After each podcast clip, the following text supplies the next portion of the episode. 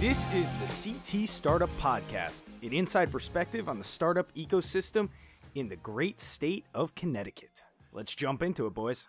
The nutmeg state, The nutmeg state. yeah, state. the nutmeg state. which is which is fascinating because that's not actually it's the Constitution state, but everybody calls it the nutmeg state. Yeah. What's the history there? I, I actually looked it up once, and and You're it's such a nerd. I, I'm a huge nerd, and, and thus the podcast. Uh, no, I, I I did look it up once. It turns out that we did. Uh, Connecticut had a lot of nutmeg exports, and it became known as the nutmeg state. So that actually leads into uh, the first thing I want to talk about today. So, give me a moment to read to you a press release from the Connecticut uh, State Treasurer's Office. So on uh, May 15th, they had a press release where they announced they were going to release $145 million into new venture capital uh, investments for the state of Connecticut. Now, specifically, what they're trying to do is generate returns for the state's pension plan.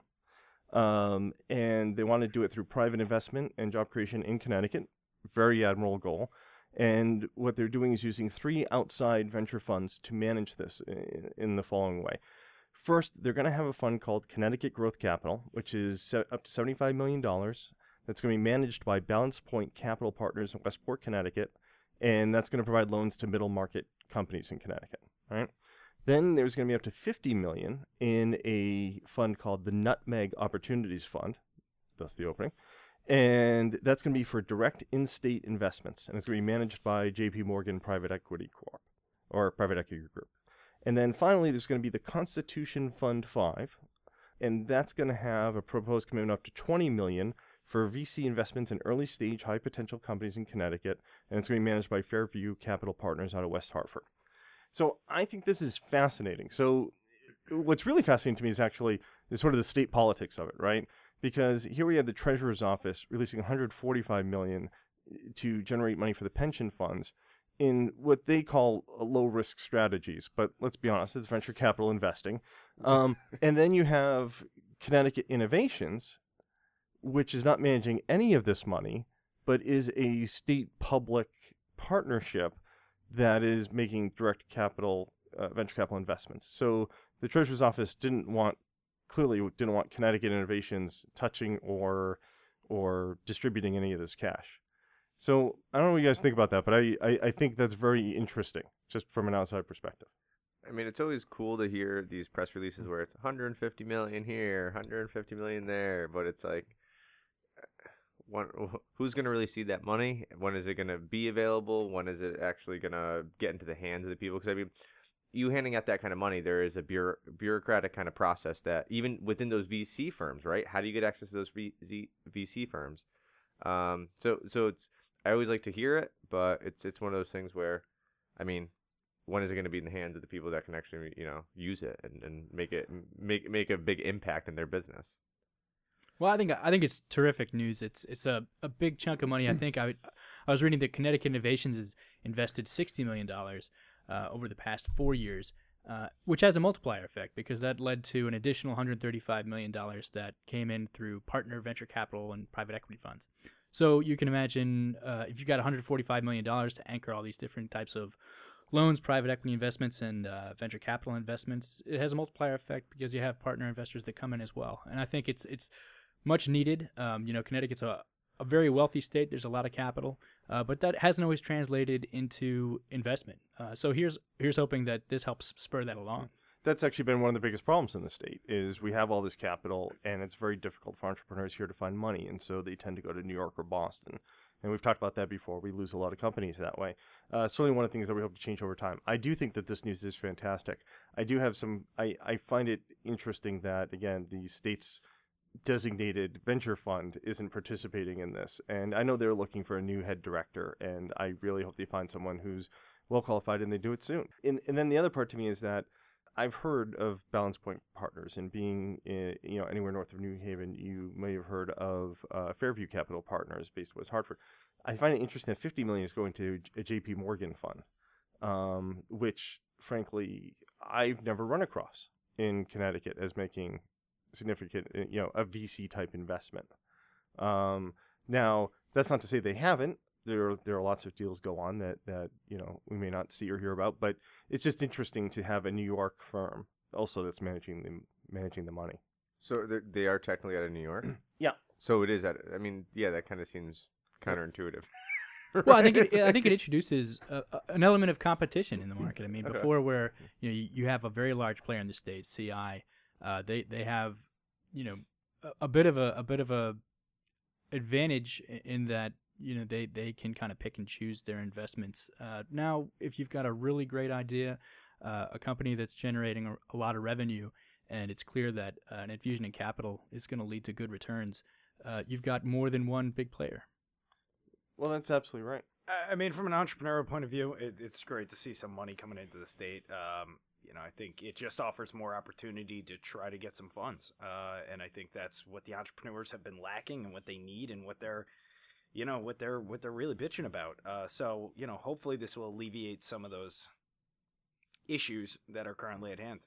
Well, I got to admit, my real hope for this is that if we have, if CI is investing, and then we have each of these different funds that are investing in Connecticut, that it will lead private venture capital firms to to co-invest. Mhm. That they'll see that there's more money in here, and that it will lead them to join and partner in with some of these funds. And CI has had so, some great VC partners work with them in the past. I'm hoping the Treasurer's Office, uh, working through these funds, is able to do the same thing. Uh, I mean, in the long run, what's going to support this, in my mind, is going to be private, private venture capital, private investors. Um, you know, it, it- the state is hopefully kickstarting something that will eventually lead to more money and more people looking into the Connecticut community to see where the good investments are.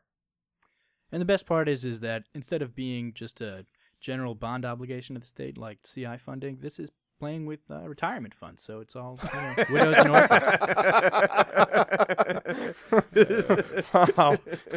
well, all I gotta say is that from a 26 year or 27 year old perspective right now is that uh, I'm not. No, there's no retirement fund other than the money that I'm gonna be putting away. So, uh, is it Social Security or, or what? What are you? no, saying? this is uh, state employees. Any any any state employees who are, who are paying to uh, the state retirement fund. Oh, okay. So I'm sure they're thrilled. So in other news, I recently received in the mail, very happy, my Amazon Echo. So if you haven't heard of an Amazon Echo, it is a cylinder-like object, probably uh, probably about a foot tall and maybe four inches wide. Uh, you know, uh, and what what it is, it's a big Bluetooth speaker, and it has a digital assistant in it, like a Siri, right? And it's called Alexa. So the Echo is the product, Alexa is the digital assistant, and so it's different in that it's sort of like the the beginning of what we think that homes are going to be in the future. You plug it in, so it's not portable. I mean, it's portable; you can pick it up and move and plug it somewhere else. But you, the idea is you plug it in, you leave it somewhere. It has some very good mic pickups on it. It's actually got a very cool LED ring around the top that knows where you're speaking from, and it lights up in your direction. Hmm. And so to turn it on, you say Alexa, and then you give it a command or you ask it something, you know. So every morning I go downstairs, I, I'm, you know, I'm like Alexa, give me the flash news, and it's set so that it gives me a news report from NPR or BBC America or something like that, and and it, you know it starts right away. And you know if you have if you're an Amazon Prime member, you get a bunch of other stuff with it. You know you can use Amazon Prime Music and so on.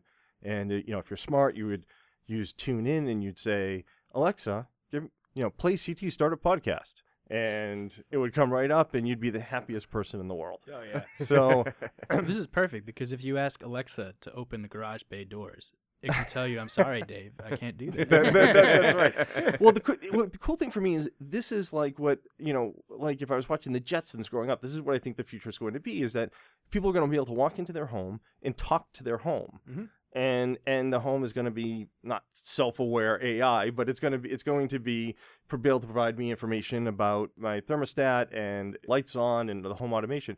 And we've been slowly getting there, but Alexa's like that first step in the process that's set for the home, and and it does have integration with certain home automation uh, products. So I'm hoping they're going to do the Nest soon because I own a Nest thermostat, and and I love that thing. But it'd be nice to be, able- you know, Alexa set temperature to 70 degrees and have it go off right away. That'd just be fantastic. Does Google have one? Because uh, the Nest is a Google company. Yeah, Google has an assistant, but it's for the Okay. phone. It's not for. Okay. It's not. It's not this product. I mean, the, the downside to this product, or plus side, depending on who you are. I mean, if you're an Amazon Prime member, I know I order a ton of stuff through Amazon Prime. It's just All the equipment you're we're recording on. Yeah, is yeah, Amazon yes. Prime. yes, I, I really need an Amazon Prime credit card or something to get points because it's ridiculous. I know walking around my office, I see boxes with Amazon Prime labels in other people's offices. People have stuff shipped to work or to home now. They, you know, it's amazing. Any box store still exists in some respects. The good thing about having the assistant based offsite, it's on Amazon servers, so you have to have a constant internet mm-hmm. connection. The good thing about that is they're constantly improving it, right? Now, it, I, I asked it about the Red Sox game the other day, and it said, you know, the Red Sox are not currently playing, but last night played and they won three to five in nine innings or something. And today they're supposed to play at 7 p.m. against blank. So it was really kind of intuitive, but they didn't have that when they first released the product. You know, the the smart home is totally something that's on the radar. I know Apple has kind of like a smart home kit, basically, Yep. uh, developers kit. Uh, you know, Nest is obviously a big part of that smart home. the LED wireless lighting now. I've, Oh, yeah. I've often looked at the Philips Hue lights, except And- that they want 70 bucks a yeah, light those bulb. things are expensive. Uh, but it's it's the it's the Internet of Things. It's you know my jawbone Oh, yeah. can connect Yep. to my Nest, and when I get home, it will automatically recognize that and you know turn the temperature and where it should be. So you know it's it's really amazing how quick uh, this whole smart home is starting to ramp up. I think it's gonna be amazing what happens in the next you know twelve months. Well, what's interesting about this too is, of course, it's a sales point. What Amazon wants to do is control your life and be the Well, center yeah. point for everything. and so they just recently released a new feature for it that you all you need to do is say Alexa, and then you can order a product, right? And it'll go through your past orders and see if there was something similar, and if not, it will suggest something. So I can say Alexa, order paper towels, which is interesting. They, they just came out with the Amazon click button, so you can put on a wall and push it, and it reorders that product. Now you don't even need that. You can just be walking through your house and say, Alexa, order 60 watt light bulbs. And it will go find something and order it with your credit card, which is just kind of horrific, but at the same time cool. How do you feel of Alexa always listening? So here's the thing. Uh, you know, interesting enough, my wife and I are actually fairly concerned about privacy in the sense that we looked at the Richard Snowden or Edward, Sor- sorry, the Edward Snowden and the NSA things in, in horror, and and I tend to think people. Uh, I don't want to claim that I'm old, but people over a certain age, I think, have a little bit more concern with that than people under a certain age who are more used to the technology. And it does bother me, but at the same time, I'm such a techie. that I'm like, well, it bothers me, but this is cool. Right. I you know I, I love playing with it, and great is like I can leave in the kitchen and it's sensitive, so I can be in my living room. We were watching uh, Selma the other day, fantastic film uh, about the Martin Luther King led march on on Selma, uh, or from Selma to uh, the capital of uh, Alabama. So. Um, fantastic film, but we wanted to know more about some of the historical figures in it. So I, you know, I'm like Alexa, Wikipedia, John Lewis, and it gave me a bunch more information on it. Do you have to yell if you're in the other room? Or No, it- actually, it's, it's that you, good. You just had to talk, you know, firmly, not yelling. Talk firmly. okay, You got to lay down the line with Alexa sometime. this is the other disturbing part. So our head of IT also has an Echo, uh, as does one of one of the other attorneys here, and um, we, uh, you know, we talk about it all the time. But apparently, uh, one of them, I won't tell you who, but one of them was very frustrated with Alexa. Okay, because you know he wanted a certain type of music played, but Alexa didn't quite get it right, and so he's like, Alexa, stop. Alexa, stop! And that's what you have to do. You know, you say Alexa, stop, and, and it stops playing, whatever. And th- but then he felt badly for yelling at this device. Like, like I felt badly, so I said, Alexa, I'm sorry. And he didn't expect a response, but then it said, "That's okay." Oh God. Oh, Alexa knows Yeah. what side he's on when Yeah. the robot wars Uh-uh. come. Yeah, that's true. I will have to say that I do see an unintended consequence of, of all this like Internet of Things and these connect connections that every AI that comes out or you know s- sort of AI, it's a girl's name.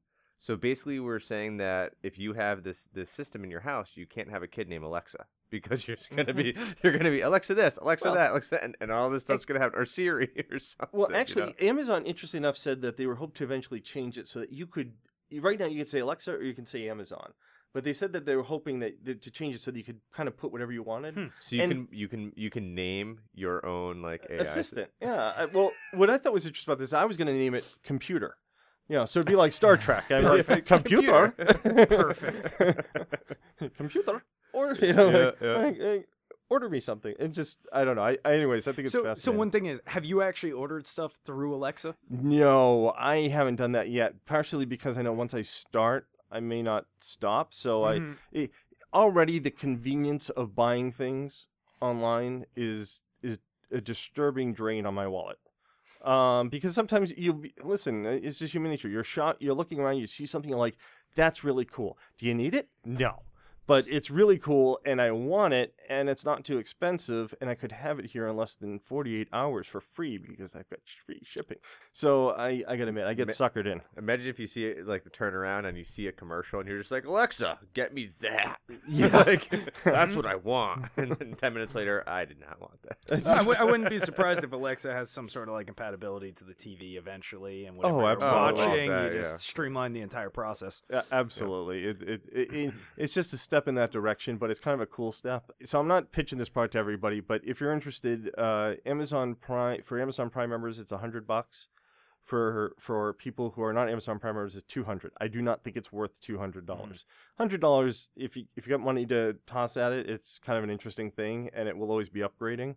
But but two hundred, no. The thing is though, is you can't buy it straight. You have to go on, ask for an invitation, and then they send you eventually they send you the invitation and then you can buy it and then you get put on the wait list for I still haven't comes gotten my invitation. yeah so i I'm on the, I'm on the Exclu- outside looking exclusivity. in. That's what it's all about. I'm on Well, the outside looking in. it's partially exclusivity and it's partially the, i don't think they estimated the demand for it because they sell they sold it out entirely but they started this last november i wrote i requested an invitation three days after they announced it uh, the IT director and the other attorney here also uh, requested invitations after I did, and they got theirs back in February.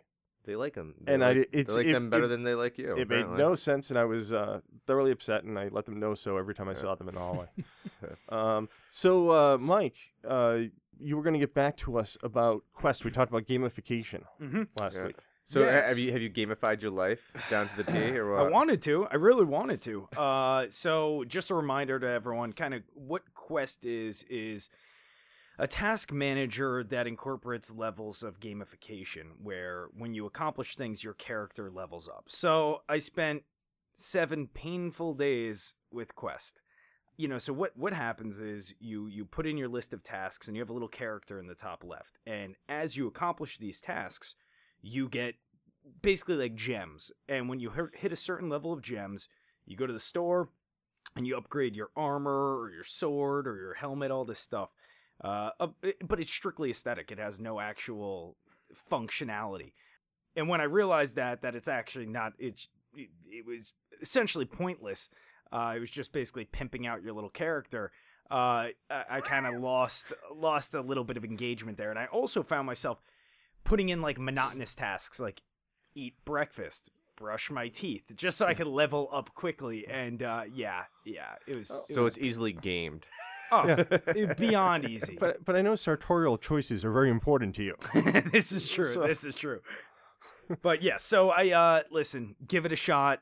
It might be up your alley, but it wasn't for me. So- Did it uh, modify your behavior in any positive ways?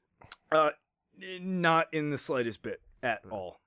I actually went through a uh, an app purge on my phone. I was just going through them, and I was like, you know. I haven't used this. Mhm. So it's one of those things where I, I did it. I did it maybe about six months ago. Where I- Spring I, cleanup. I, yeah, it, it almost is because you go through and you're like, when was the last time I opened that app? Mhm. If I didn't, if I haven't opened it in a while, it's gone. And I got it down to a smaller bunch. Now it's smaller. Now I, I think I have two screens, and I had like five before. So it actually, it, it's kind of funny, right? It doesn't really have an effect on my life. it really does not like impact my life. But yet it was freeing. Yeah, yeah, it, it, I, It I agree with that. Every, ti- every time I get rid of something like useless like that that I don't need, even if it's on a computer, Yeah. you just feel refreshed or like a Espe- slight burden is gone. Especially when you're about to delete them and you have all the apps shaking. If you're on iOS, you Yeah. know, all of them are shaking. It's- They're it's a- all crapping their pants. Which one's gonna go? Yeah, exactly. It's like it's like anxiety, right? They want to show that like all the apps are on edge. Yeah, Yeah. yeah. They're shaking. So it's really about a feeling of power, isn't Yeah, it? yeah, yes, pretty it's- much. It's God godlike mode. control. I, we are the rulers of our digital devices, or do they rule us? I, you know, I can make the argument in either direction. What, what was that line from Avengers? I would be a fair but firm ruler, or something like that. yeah, yeah. But, Um, so James, the uh, the interview today is yours.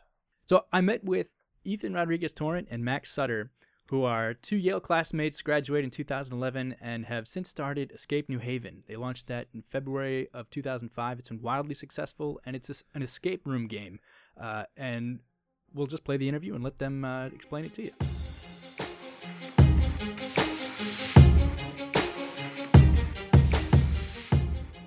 Welcome to the CT Startup Podcast. My name is James McLaughlin, and I'm here today with the founders of Escape New Haven, Ethan Rodriguez Torrent and Max Sutter. Guys, tell us a little bit about uh, your business and, and what room escape games are. Sure. Basically, um, we run a puzzle room venue. It's uh, it's an entertainment venue where you can come either with a team or come and be paired with a team. We lock your team in a room for an hour, and you have to try to figure out how to escape. The room is full of puzzles, and very few get out, but everybody has a good time. And when you got you guys launched in February, and things have been really off to a strong start since then. Yeah, yeah, we've we're had pretty full every single weekend since we opened. Yeah, we've had Um, over 1,600 players come through, uh, a lot of returning players, and we have another, I think, thousand bookings Terrific. lined up. And you guys are located down here in New Haven. And how many people can you accommodate uh, at one at one time? Uh, we can we can handle 19 people at a time. Uh, we have three rooms. Uh, one, our largest holds nine people, and then we have a six-person room and a four-person room, and those all run at the same time. Max, how did you and Ethan get together uh, and and decide that you were going to start the business? Um, well, I guess we we had been friends for about I guess a year before, uh, At least, yeah. at least, and uh, we had hosted game nights and things at our houses. We we live across the street from each other, and so we started working on a beta test room over the summer that we built in my garage, um, and it took us about two or three weeks of just staying up super late every night uh, building my garage into this escape room. We started out by opening it just to our friends and emailing just them, and by the end of the week. Uh, they had told all their friends, who told all their friends, and we were getting people sign up who we'd never met before. And then we, we kind of shut it down after a week because of a bit of conflict with the condo board. But uh, talk about that later. Notorious condo boards. But yeah, it was so popular that we figured this is probably a great thing to start here in New Haven. There's a lot of energetic, enthusiastic, creative people, um, and there's nothing like it in town yet. So Great, yeah, and, and related to that point, so escape rooms are they started From my understanding, they have um, the the real life escape version has its roots in Japan, uh, where somebody in 2007 decided, you know, we're going to actually make this a, a real life thing where people can run through and solve puzzles and, and try to get out. And then it spread. Um, it spread to several countries. There's a ton in China. There are a bunch in Taiwan, um, all over Europe. I think Budapest has one per 30,000 people. wow. Um, and it hit the West Coast a few years ago, and the East Coast a little more recently last year. So what percentage of groups usually solve the puzzle and get out of the room? uh, so right now it's a little under 30% get out at all. And I think we're at 20% right now. You think we're at 20? We haven't done the stats in a while.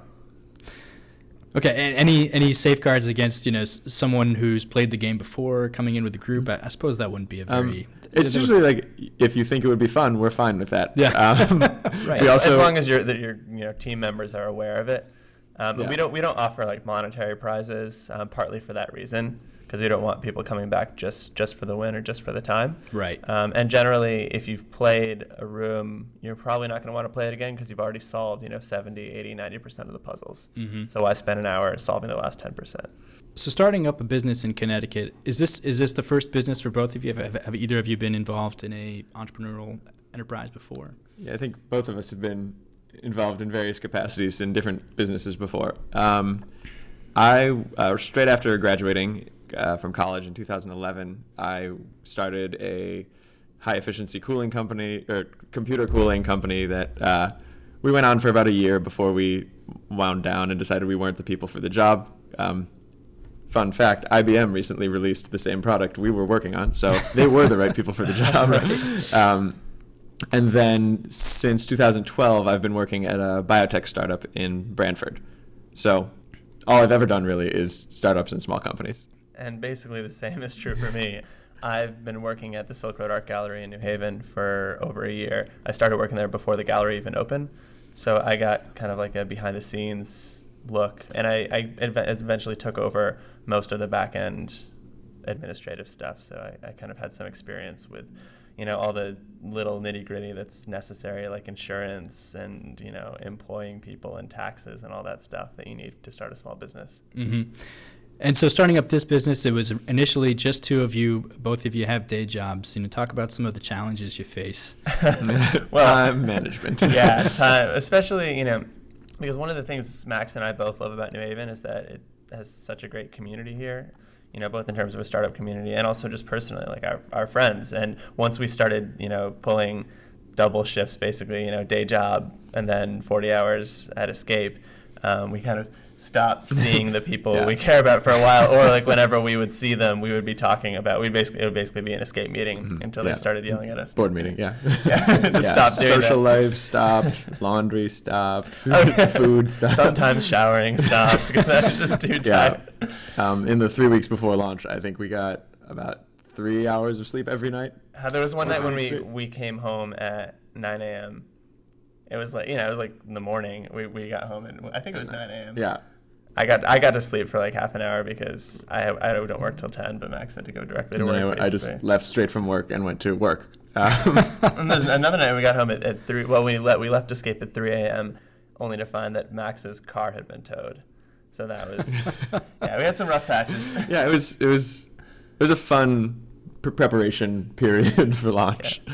I feel like, yeah, definitely, I, I would caution any like prospective entrepreneurs against you know having a full time job and also trying to start a new business Mhm. um, because it was definitely very stressful. But for us, it was the only way to go because we didn't have you know large resources behind us where we could you know pay ourselves in that time when we were starting the business. Mm-hmm. Mm-hmm. Has that pace kept up? Have you have you guys still been at it 40 hours a week plus your day job? I mean, I think since we've launched, it's been it's gotten into a rhythm where it's it's less um, like putting out fires and getting getting things up and running. Now it's it's day to day running groups through the scenarios, um, a little bit of administration, um, but it's it's more predictable and the hours are like we know when a group is coming. So as opposed to you might be there till 5 a.m., 9 a.m. Right.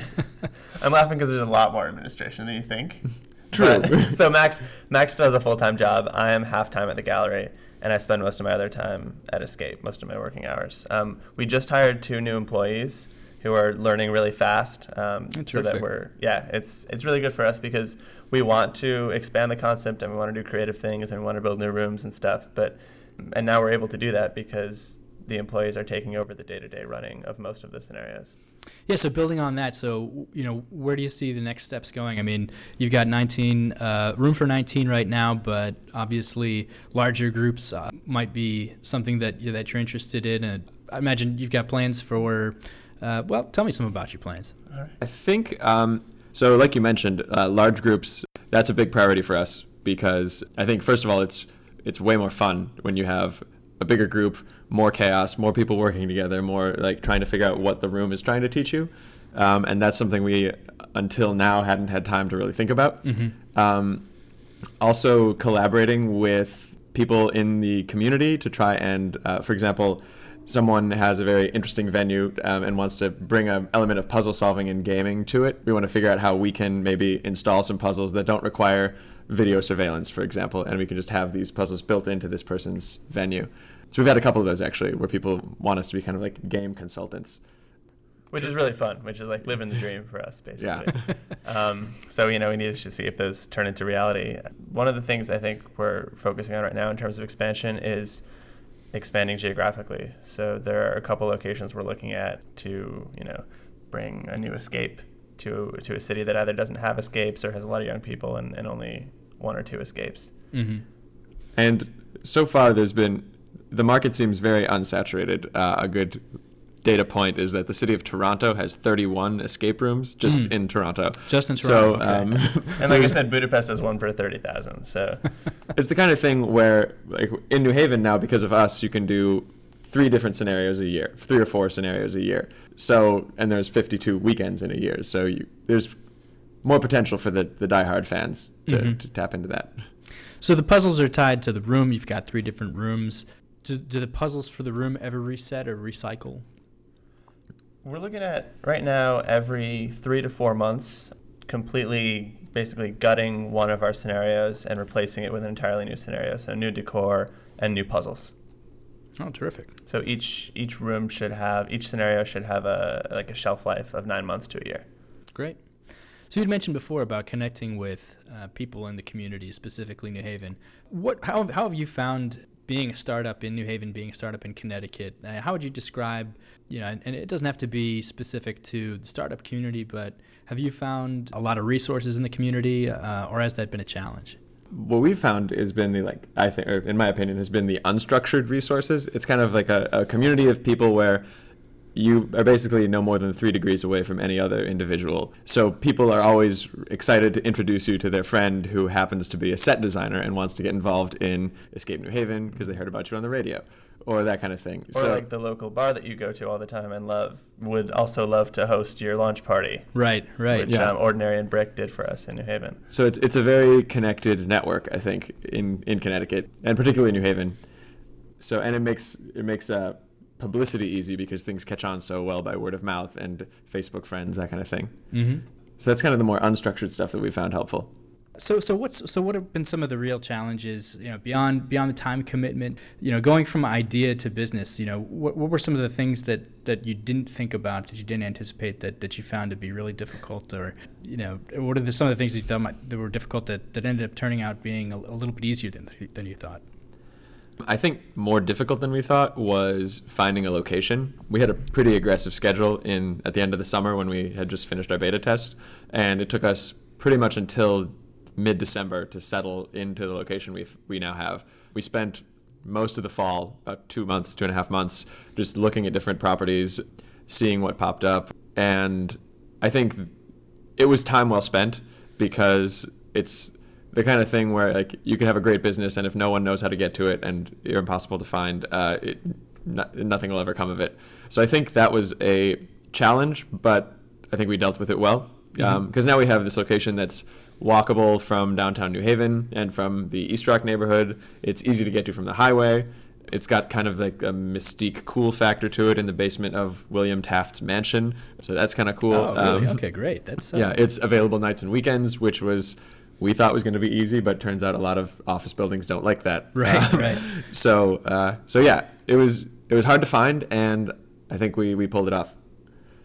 Yeah, it took it took a long time. Another thing that I found challenging was finding good professional services. So, you know, we talked to, for example, we talked to a couple lawyers and, you know, had no idea of who to approach um, in terms of like who who would cater to us as a small business and and we approached a couple of guys who were clearly had bigger clients on their mind didn't really care whether or not you know we signed with them so that's when the um, and you know i'm talking about legal accounting Mhm. um, even you know, Insurance. insurance especially uh, finding a real estate broker as well um, so that's when the the startup community uh, really helped us out so vishal um, who i believe is also going to be on this podcast um, yeah, yeah. Vishal Patel from Happy Life. yeah, Vishal uh, introduced us directly to Murtha, um, the Murtha Cullina, Murtha Mhm. Cullina, our law firm, and um, also indirectly to uh, Nancy Riella um, out in Colchester, who is our accountant now, and a couple other.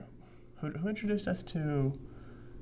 Maybe we found Carol ourselves. I think. Oh yeah, we found yeah we just called a lot of real estate. we agents, call a lot of real estate agents. That's how we dealt with that problem. Yeah. Um, and uh, but Carol introduced our real estate agent introduced us to our um, insurance agent. Mm-hmm. So like those are like the big ones you need to line up as a, as a new business, I think. And uh, it was it was definitely made a lot easier by having that entrepreneurial community who can make recommendations.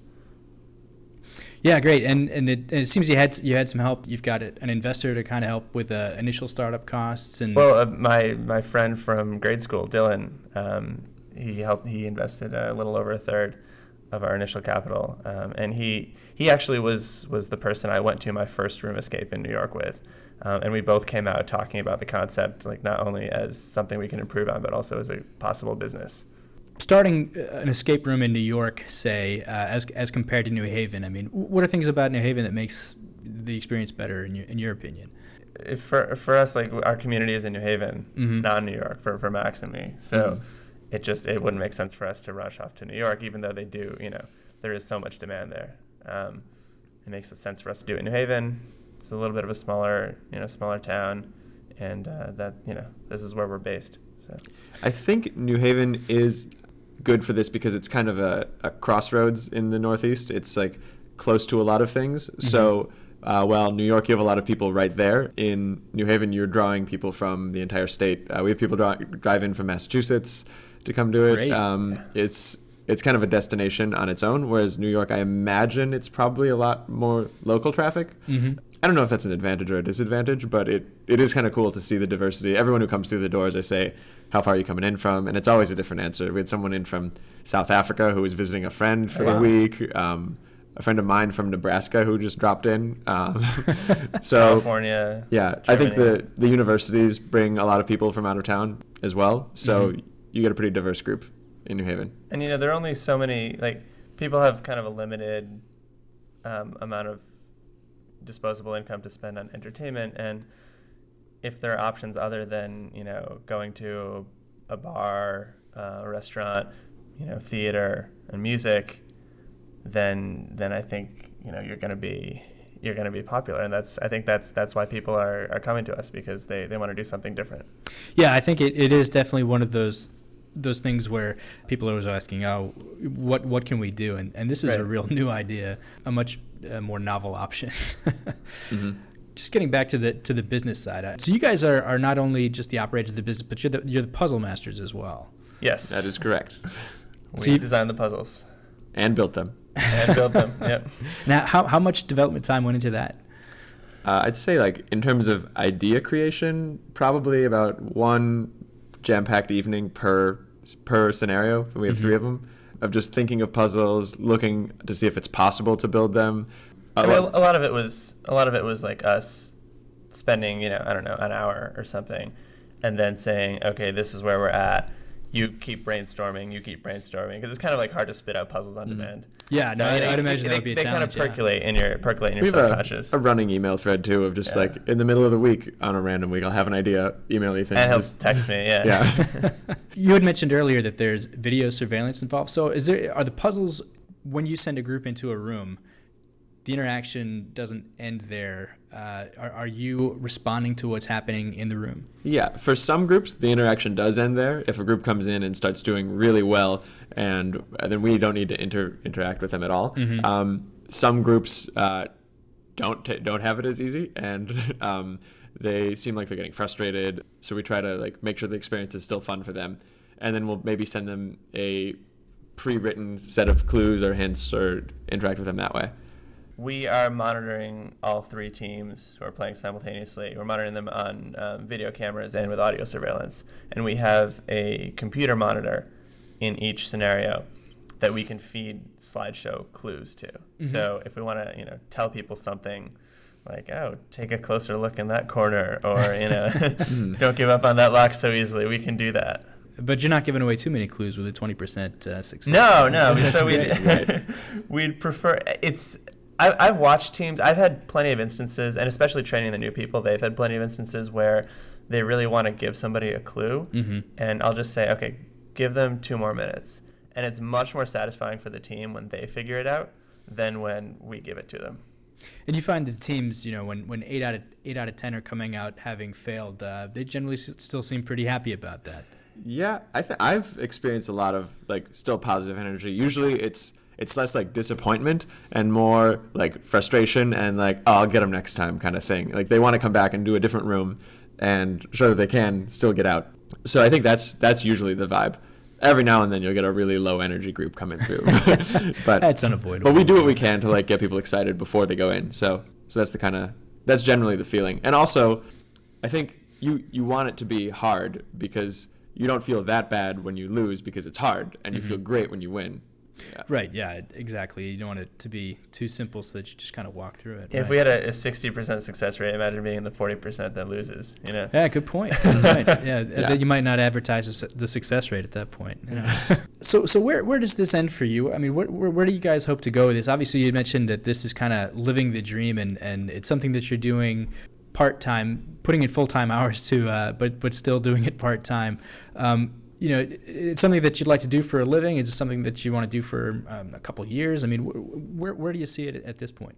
So I think we really want to expand, open up new locations, take the business in innovative directions. A lot. I mean, a lot of escape rooms are expanding. I think what what we're really excited about is not just opening new locations aspect of it and catering to big groups, kind of building games into real life in more creative ways. Um, Yeah, we have we have a couple of, of really exciting ideas. They might need you know a little more capital than we're ready just to to put up right now. And we don't really want to give them away, so we're gonna have to be mysterious. But but we really want to take there there are a lot of room escapes popping up right now, and we want to take it in in a, a little bit of a new direction. Great. Yeah. Well, you know, don't don't give away the uh, the answer to that puzzle there. so dealing, you know, you, you guys are both uh, are involved with other startups, with other businesses. You know, what what what kind of lessons have you taken from from your previous experience that that you found have been helpful uh, in starting up Escape New Haven? I think you can't underestimate the value of throwing money at a problem. Uh, there are problems that are really hard to do and hard to do alone, and sometimes you you have to just pay more money for the right solution.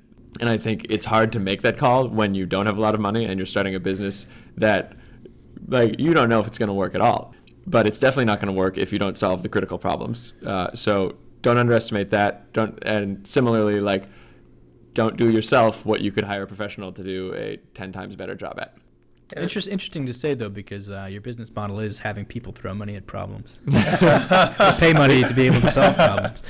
It'll, uh, Yeah, I love other people that. throw money. Yeah, th- actually, Max and I have, have had this back and forth a lot, um, especially at the beginning when you know we weren't sure if we were if we were going to make money, and and my experience at the gallery has been that you know to make a really good product, it does it does require some you know some money, some investment. And Max has always been the you know one like looking at the books and saying, okay, look, like we can't you know this is all money that we're investing you know this, like we can't be spending like all this extra money on a whim um, and i've always been the one who's like all right you know we, we should spend money when it needs to be spent you know we're not going to get any customers if the experience is, is only mediocre. And it ended up that i think that's one of the reasons we make great business partners is because we kind of moderated each other's instincts hmm in that way. And and when it came down to it and we and we started getting all these bookings we started loosening up a little and saying oh okay you know we can put money into this. Like maybe it might, makes more sense to you know have somebody doing our accounting than trying to do our accounting ourselves uh, Right, right. because you know we don't have that time now we're like we're trying to spend our time and there are puzzles. things that only we can do and we should be focusing on that and have the professionals Right. do what they do Right. More of a conductor than kind of a one man band, right? right Yeah. exactly So, any of the resources that you used, I know you'd mentioned SCORE. Um, you know, if, if you were counseling um, an, an entrepreneur who had uh, a new business idea, you know, where would you direct them, or what kind of advice would you give them? I mean, not, and it doesn't have to be particular to resources, but uh, just just generally. So one group that I haven't interacted with in a couple of years, but I remember was very helpful and is still active in Connecticut is the Lean Startup Meetup, um, and that's a good way to just meet other people who are thinking about what's the next big idea, what's my next big idea, and it's people who are having the same problems you are and have maybe solved a few of them already. I think, like we mentioned earlier, like it's the the network of people and community and personal recommendations for services you might need. Um, so I think Connecticut Startup Meetup is good. Score is another good one. Pulse was another good one. it's it's really helpful to be talking to people who been where you are. So when, when we were at the very very beginning, when we were just talking about forming a company, you know, we had all of these you know uncertainties and questions about even about like what our relationship would be in the company. You know, would we go half and half? Would we you know would would we split it a different way? And it really helped to talk to um, people we know who, who have been there already. So other other entrepreneurs basically. When you guys came together and, and developed this business idea, it was really you were, were you pursuing something that you really liked to do and were, see if you can make a living at it, or d- did you always have the intention of, of starting a company yourself and, and, and this kind of happened to be the idea that, that seemed to work best? My father was a small business owner and he was never successful. Wrong business, wrong place, wrong time, whatever it was. So I actually never had the intention of owning my own business because Mhm. I saw like all the ways it could go wrong. But when I came upon, you know, when we came upon this idea, it struck me as I, I was actually contemplating two different ideas at the time. Basically, um, one one was like a much more bureaucratic administrative thing um, that had a potential to make a lot of money, and uh, another one was this, which had like less financial potential, but I when I saw when I realized that I could spend if I could spend you know 40 hours a week doing something that I really enjoyed Mm-hmm. and being my own boss, I, I was like that's that's more valuable you know to me than anything Mm-hmm. basically. So so that's that's how I made that choice. I think similarly for me in um, in August when we were first getting started, and even through to January, um, I was at the point where like I don't know if this is gonna work, but it's tons of fun and it's what I want to be doing anyway. It's it's at very least a really fun project, and hey, maybe a lot of other people want to be a part of this and pay money to check out your stuff. Yeah, so the fun project mindset was was so crucial, and the fact so the fact that Max was there reminding me, you know, that this is a fun thing we're doing. Remember to have fun with it. You know, when I was like, right. I was totally swamped with you know timelines and and you know money and like looking at you know balance sheets and stuff like that, and and all the nitty gritty administrative stuff that has to be done, but.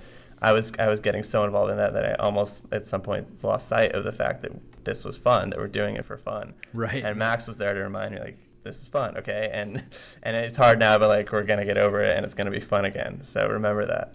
Great. And so, if you had uh, something that you could share with other entrepreneurs, uh, something that you've learned, something that you've taken away, boil it down to you know just one sentiment, what, what would that be?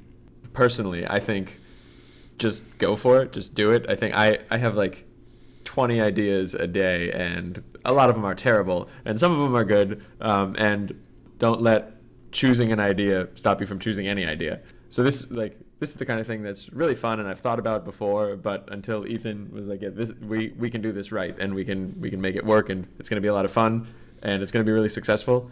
Like I needed someone else to tell me that, and it helped to have someone else who independently also thought it was a good idea. I think I would say listen. Um, so listen to your potential customers because, like Max said, you know we we do have we're creative people. You know everybody ev- we everybody's listening to this podcast probably has at least one idea that they think is going to be really good. You're not going to know if it's going to be really well. Good is a subjective term, Mhm. so um, you want a way to know whether other people are also going to think it's gonna, it's really good or good enough to pay money for, and that's what the, the lean startup helped convince me that we should. I, I was all ready to go to go into this without doing a beta at all, but Max, fortunately, you know. he was like a little bit more grounded. He was like, Ethan, we need to find out if people are actually gonna like this, and and that was honestly our biggest proof of concept. So when I was when I was pitching to to my high school friend Dylan um, to invest, like that was one of the, the big things I, I could you know bring to him. I could say, look, we we had this up for one week, all the spots we had were filled. People were telling their friends about it. You know, Mhm. between Monday and Friday, we had people coming in who we didn't know. Like that was the best proof, proof of concept we could have possibly gotten. And have you have you had to pivot at all? I mean, or or the escape room as it currently is very much the same as it was when you started in February. I February. think I think it's since February. I mean, we've made t- small changes, Mhm. um, but most of it was just kind of day to day, how to streamline the operation and how to give people the best experience. Nothing, nothing major. But again, listening was because fundamentally you don't know what people want. They they don't even know what they want. You have to look at their behavior and see what they're saying. Um, you can't just ask people what they want, and similarly, you can't just guess. You kind of have to always be adapting. So That's especially the case when we design puzzles because once you've thought of a puzzle and implemented it, you're so inside of it that it seems you have a totally distorted sense of how easy it is or how Mhm, difficult it is, mhm. and and whether or not people are going to have the same intuitions as you. So that's one of the things that we change most often, I think, or especially at the beginning when we launched the rooms. We saw people come through. Um, we still we have this one puzzle that's really funny in in the studio, where when when I created it, I thought it was going to be the easiest thing. I thought people were going to get it right away, and it was just a throwaway, Mm-hmm. and nobody gets it because it looks like a piece of the decor. Everyone ignores it. I- I don't know. Maybe like one or two groups ever have, have solved it in at the right time. Most groups have to like come back. Anyhow. But to um, you, it's it's just standing ri- right out in the open as far right, as, as far as you're Yeah. concerned. So that's the kind of that's the kind of thing where you actually have, you have to you have to see how your customers react to your product. And a, a lot of the people coming in, have they already had experiences in escape rooms before, or are most people this is their first experience? For most people, it's their Yeah. first experience. Probably like five percent of people on average, so maybe Mhm. like one per group, has ever done anything like this before, Right. or even heard of it. A lot of people, some groups come in not even knowing what they're doing. Yeah, One- it's just like, you know, my friend. like my Jill friend signed us up. me Yeah. We had Um, somebody come in for a surprise birthday party, didn't even know where they were going to be, where they were when they arrived. Wow, yeah, that's that's just puzzles upon puzzles. Mhm, yeah. um, and repeat business, people coming back and trying out the different different rooms, different puzzles. Uh, we've had a couple all stars do all three. Um, Ah, and did they get any official recognition? Um, no official recognition. No. Um, beyond just some of them, some of them bought shirts though and come back in the shirts to do their last puzzle. Ah. So Ah. like they're wearing the escape shirt to you know to so they get a picture posted on the website. Um, Great. uh, a We- lot. We, have about a lot of people come back. Um, we've had about like a ten percent return rate so far, Mm-hmm. but there but there are a lot of bookings in the pipeline. Like we're we're booking out you know two weeks in advance at least right now, and it's and to find a date with you know to come back with like eight other people for example is, is difficult. So I think there are a lot of um, return bookings in the pipeline, Great. and we're we're waiting for them to come back. Has your business inspired any fan art? Any? Uh, uh, Funny you should ask. Yeah, definitely. Um, we had a uh, a local musician compose a freestyle rap song, uh, six minutes long, about Escape New Haven. It's very inspired. Uh, we had Yeah. other. Fa- I, th- I feel like we've had other fan art too. Um, Anything graphical? oh Well, yeah, a friend made a, a very appropriately themed birthday cake for you, right? Or something. Oh yeah, yeah. Wow, my a friend from um, Taiwan. So my my birthday fell on the day before we opened to the public. Mhm. So I didn't really even celebrate it because we were just working. Um, but my friend from Taiwan sent me a photo um, of a painting she had made of uh, of like a, a guy holding a key. Our logo is is a key, and the the end of the key looks like an E. So a guy holding a key, like reaching kind of like towards the stars, holding a key, and, and the key is the E of, of the words Escape New Haven. That's great. So you really are inspiring people not only to solve problems, but really, you know, getting people's creative juices flowing. That's, yeah, that's great. I think it does excite people. right after we launched, we had a couple people get really excited about puzzle design Mhm. and independently came up to us with like very elaborate plans and very specific plans for different puzzles they wanted us to use, which obviously we'd already launched and we couldn't incorporate them. Oh yeah, we have so many puzzle ideas from people Mhm. who have played. Um, one of the one of the things we want to do with Escape is uh, make our new scenarios basically a place where the players are are being challenged by the entire Escape community. Mhm. So we have a ton of puzzle ideas from the community right now that we want to use, and of course credit the people who gave us the ideas. And ba- so that basically, when you come in and play, you're not playing against me and Max. You're not playing against our minds. You're playing against the collective minds. Ah. You know, all the different ways of thinking that people bring to the table. Any aspirations to solve larger societal problems, philosophical problems, or are you just sticking with uh, escaping from rooms for now? I mean, it's kind of a way of thinking we're trying to get people to think about because everything is kind of a game. You can Mhm. you can gamify a lot of aspects of your life, um, make it into a challenge, and um, I mean the world is a big uh, room full of puzzles. It's overdetermined. There's things you need to ignore, things you need to pay attention to. So it's kind of getting people thinking about how much fun the world is on its own already.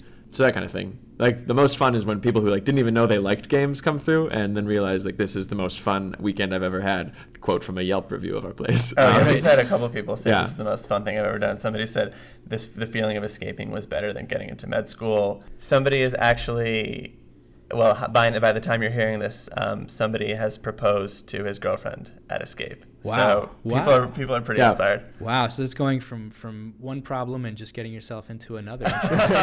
okay, great. so inspiring art, uh, bringing people together, uh, making a love connection.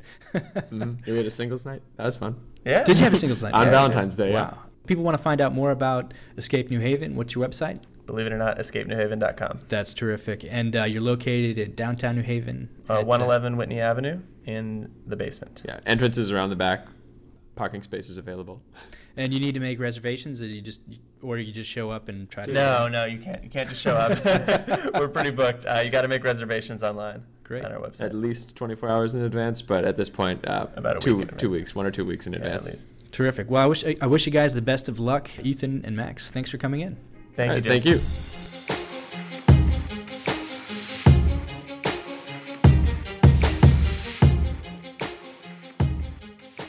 So we're back, and I hope you guys enjoyed that interview as much as I did. It was a real pleasure to interview Ethan and Max. Uh, rarely do you come across people who enjoy their job so much. uh, I think it's really cool that you know escape games is something that they were really into, really passionate about, truly enjoy. I mean, you know, Ethan's talking about losing track of time uh, when he's in an escape room. Um, you know, one of his favorite things is is that he gets to expense uh, going to other escape rooms in other cities. Um, and I think it's just a real positive story uh, about when your your passion, uh, what you're good at, and what you can be successful at uh, intersect. And you know, they're just having a lot of great success. You know, I, I just went on uh, TripAdvisor and and looked at their ratings. They've got 35 ratings, 34 of which are which are five star ratings, and one is a four star rating. So uh, unless they're you know also masters at gaming, TripAdvisor, it, it seems that they've got you know really pretty unanimous, uh, rarely unanimous uh, uh, en- en- enjoyment um, uh, from their customers. Uh, so I just I just think that's that's terrific. I just think it's funny. We all, uh, you know, it's a constant theme in everyday life. We all talk about escaping from our jobs. They can't Yeah, do right. that. No, they can't. they could lock themselves in their own escape room, I suppose. but they'd just be trying to get back out to their own They job. know the way out. They Yeah. know the way out. Um, I will have to say is that you, you definitely had some good lines there, James. You know, like really, really using the escape. Uh, it's very, escape theme. Very rich, rich uh, canvas. I was really surprised by the fact that only uh, twenty percent of of people actually got out of the room or, so, or solved the puzzle. Yeah. Uh, that- We, that's, we haven't seen you try it. I, I'd be hopeless. I suck at puzzles. I'm terrible at that. The, my only experience with this kind of this escape room type of stuff was uh, about a week ago. I saw it on Conan. Uh, Conan actually went into one of the escape rooms. It was like kind of like this 1950s themed detective room, and they had to solve the puzzle. And man, some of those things are really tough. And yeah, he didn't get out either. They, they had an interesting one on uh, Big Bang Theory once. There was an episode where they went to an escape room and it was themed like a mad scientist lair. Uh, some guy popped out of the wall as like a chained up zombie kind of thing. It was it was pretty cool, but uh, unfortunately, I haven't you know had a chance to go to uh, Ethan and Max's escape room, so I haven't seen theirs. But then again, not many people have because it's always booked up. yeah. I mean, they are. What, what what did he say? They had sixteen hundred people through already. Uh, I, I don't know the exact number, but um, yeah, I think yeah, I think I, that's right. He did say that. I They had Yeah. something like sixteen hundred bookings, and you And know, I, that's it. I just I just went on and and looked again, and you know, the only spaces that are available for the next two weeks are, are kind of single person slots. So if you want to be a rando and, and go join a group, and you know, I'd, I'd encourage, No, I'd encourage no you to do so. Do- Uh, no randos here. That's a, I don't want to be locked in a room with someone solving puzzles that I don't know for an hour. Yeah. oh, that's true. Yeah, you can spoil it for everybody else. It's actually yeah, right. it's actually uh, interesting because I um, so I first saw them on Ann Nyberg's show. So she does this little show, you know, the both online and uh, in video, and you know, interviewing uh, some businesses. And so it was one of those things where I have the worst time coming up with like date nights, right, for for my girlfriend and I. And when I saw this, I was like, cha-ching! I'm gonna be able to like surprise my girlfriend with this new thing. You know, not a lot of people know about it. It's it's down in New Haven, and obviously, always, a lot of people always say that there's nothing to do in Connecticut, uh, and that's basically if you live here, that's what you're always saying. And so I was like, oh yeah, this is great. So I kept on dropping hints to her. I was like, yeah, I got something for us this week. I got something for us this week. But I didn't like actually go and book a, a time. So it came down to the, the night or uh, you know the day before, and I looked and, and looked at it, and it's like, yeah, it's booked out for the next couple weeks. And so finally, I, I kind of had to tell her. I kind of told her I was like, well, I had this plan. I do have something cool we could do, but it's booked out. I think now's a now would be a great time to talk about our comments section. Uh, if you want to leave Eric dating advice on the uh, Yeah, website, right. uh, if, if you have any good date nights in Connecticut to do, uh, please let me know. Cause Eric's I, always uh, on the market for Yeah, it. I'm always on the market for to uh, to go on a good date night. that's right. And- we, and we what- love your feedback. Yeah. And what better date can you imagine than taking your sweetheart to a basement and locking her in a room? That date I could mean- go one of two ways. I mean- I okay, mean- let's uh, find a new topic. No, but one thing I will have to say is that one one of the things that really popped out of me from the interview was the fact that at one point I forgot whether it was Ethan or Max. Uh, one of them was saying they they were kind of getting uh, bogged down with you know the running of the business, right? Kind of getting worried. Oh, we need more money. We need to do this. We need to Uh, if we don't put money at this problem, we're not going to be able to solve it. And the other one said, you know what? Remember, we're having fun, and and it's they clearly started this as a fun project, right? They mentioned in the po- podcast is that because they both had jobs, right? They both had full time jobs, and instead of going as, as we're going to start a business, we're no, it's we're gonna go start a project. It's gonna it's, it's almost like a hobby, right?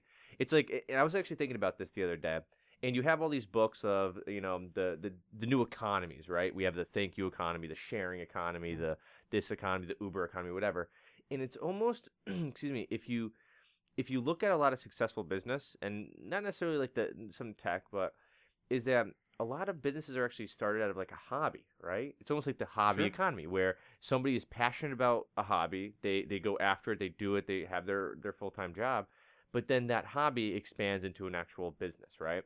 And so it's almost they did that. They they had gone to these escape rooms. They liked to. I mean, the game night thing. I mean, they they lived across from the street from each other, right? And they had game nights, and that's an, another thing about it. So I think that's actually a really important part of entrepreneurship is that at the end of the day, you're doing it because you're having fun at it. Mm-hmm. I mean, it may be challenging, but it's fun, right? So so that that really just jumped out at me that they that they and again, this is the good thing about partnerships, right? It's it's that back and forth, you know, where one of them can be high strong and the other one can calm them down, or you know, vice versa. So Yeah, I think it's it's got all the kind of hallmarks of the classic American success story. uh, You know, like you said, a hobby started in a garage, and it's providing something that uh, people didn't even know they wanted. And, and that's actually a great story about that they talked about. So literally building it in a garage and then inviting their neighbors over and eventually pissing off their condo association, uh, which was which, which was great. You know, I mean, it, it showed that there was you know talk about sort of testing a market, right? You know, you you, you start doing something and everybody in the neighborhood wants to check it out, and then uh, you realize there's something else to it. once you start pissing people off, you know you're on the right track. So Yeah, I, I think I think that's a good step. Although condo condo associations are a low bar. Yeah. That's that's that's too easy. That's too easy. yeah, yeah.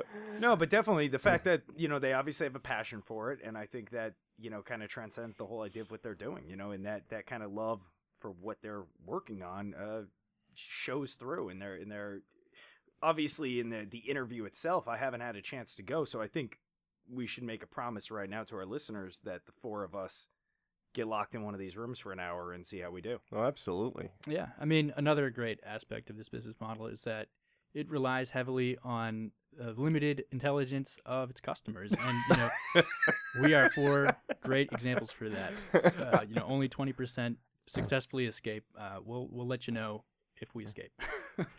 Is there a bathroom in this room? I'm just curious.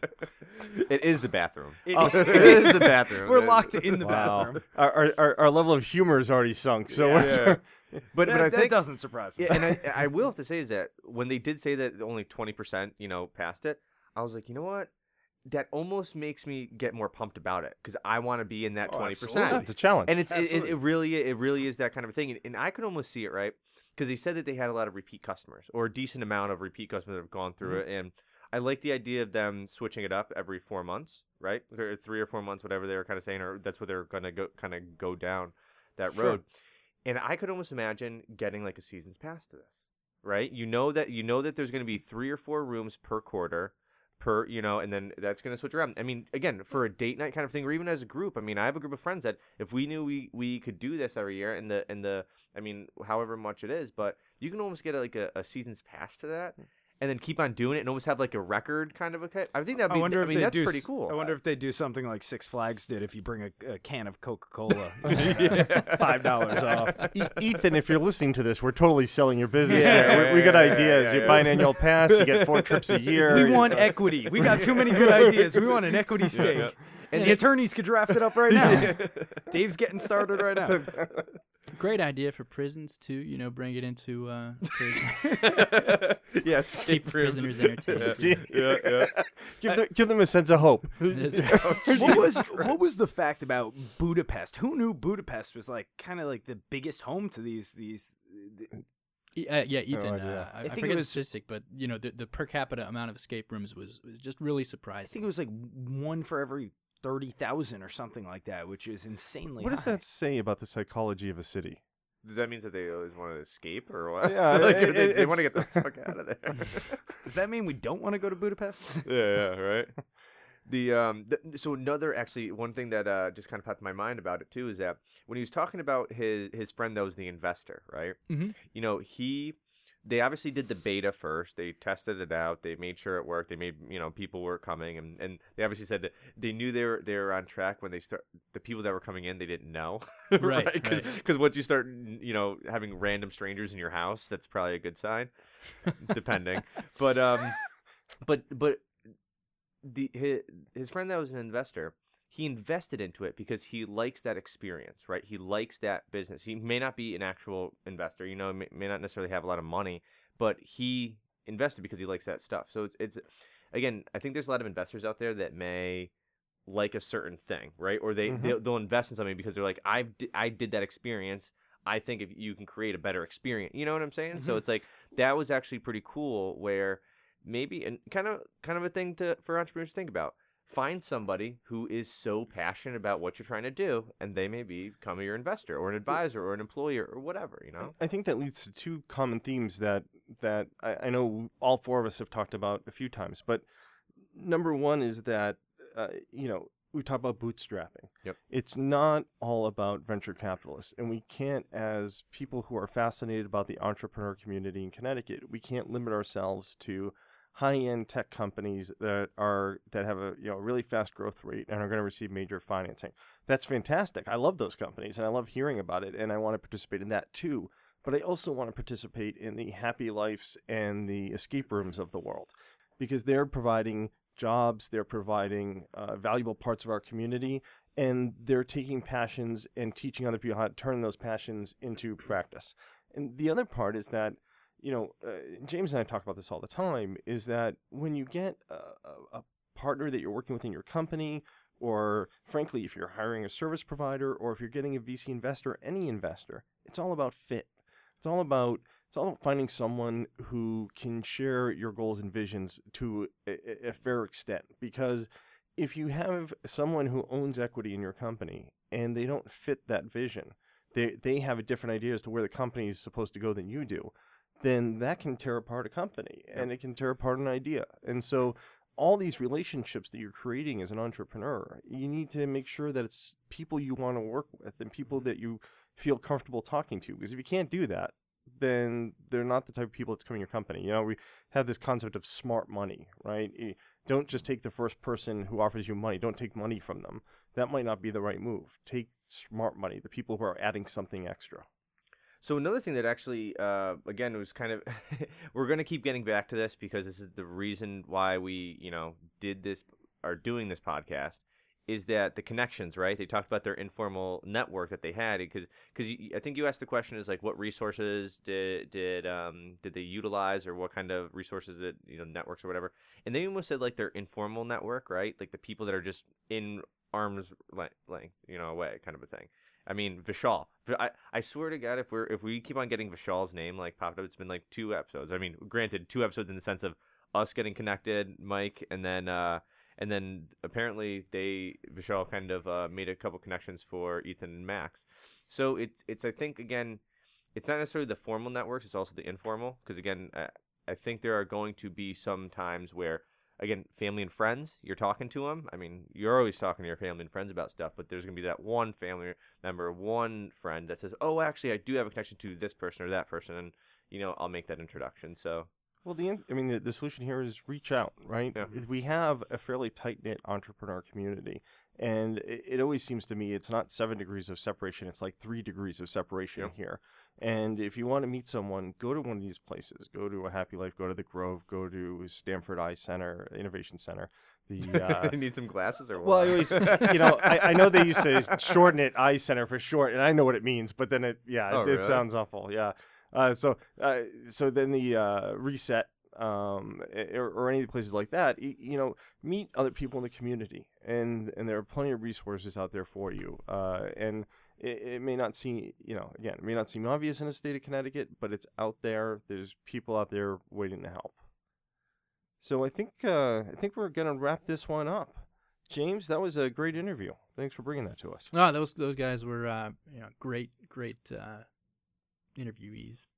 Is that the word? Yes, it is. That's the word. And I and I think uh, we're gonna have to do an update on to whether we end up in that twenty percent that actually gets out of these rooms. So If you never hear from us, it means we never got out of the room. yeah, and if you and if we don't have another podcast, we just couldn't work together in that room. And we- That's- it's just like It was a great interview, but it also ended the CT Startup podcast. yeah, yeah. Thanks a lot, guys. All right, see you later. Bye.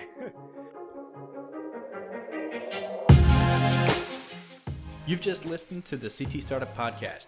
You can find us on iTunes or check out our webpage at ctstartup.com where you can find all our social media links. And please, please leave us your feedback. Special thanks to our production team, Kate Rupar, Dylan Gilliat, and Evan Dobis, as well as our equipment and marketing sponsor, Murtha Cullina LLP.